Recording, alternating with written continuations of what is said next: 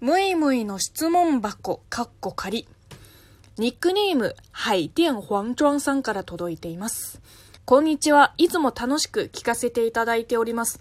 僕の中国語の先生が日本語は発音がややこしい。例えば、新橋と新橋駅では、新橋のトーンが微妙に変わると言っていたのですが、もいもいさんはこのようなことを感じたことはありますか？えー、海電本庄さん。質問ありがとうございます。すごいですね、このニックネーム。私も北京にいた頃は10号線ユーザーだったので、ちょっと懐かしいな。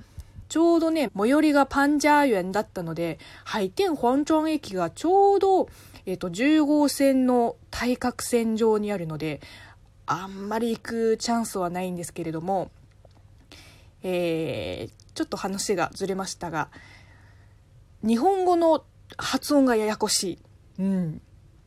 新橋と新橋駅。トンこれトンっていうのかな？トンアクセントのことですか？新橋。えー、後ろに駅をつけると新橋駅。あのー私アナウンス家なので、このアクセント、えー平板とか、えっと、頭高、お高とかの勉強は、えーしてたので、ややこしいって思わないね。あの、確かにめんどくさいなとは思うんですけど、例えば映画とかもそうじゃない？単体ですと映画。映画館ってなると、えーちょっと平板になる。あとは他もいっぱいあるけどね。自転車とか。本当は自転車なんだよね。後ろに学校をつけると、自転車学校。うん。変わるよね、アクセントが。まあ、全然ややこしいことはないと思います。それを言うのなら、中国語の姿勢の発音のルールがもっとややこしいと思うんですけどね。例えば、家を意味する中国語、不。これは第4声ですよね。でも、不要とかいらない。不去とかいかない。こういう時はね、あの、第4声じゃなくて、第2声になるんだよね。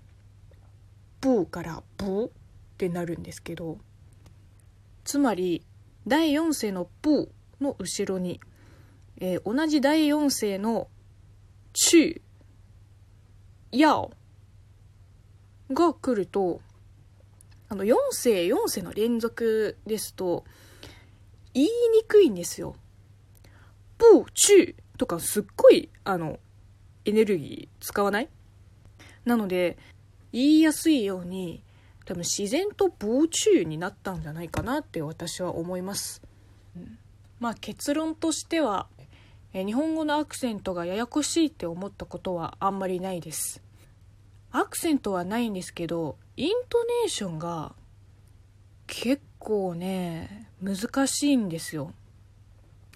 やっぱり母国語の中国語が、えっと、あーあーあーあの姿勢があるので、あの、音のバリエーションが日本語より多いんですよ。だから私も、あの、たまに気持ちが入りすぎて、あの、日本語のイントネーションが乱れる時って結構あるんですよ。多分、どっちかというと、できてる方なんですよ、私は。でもそこを突き詰めたいって思っても、なかなか完璧までいかないですね。うん。課題です。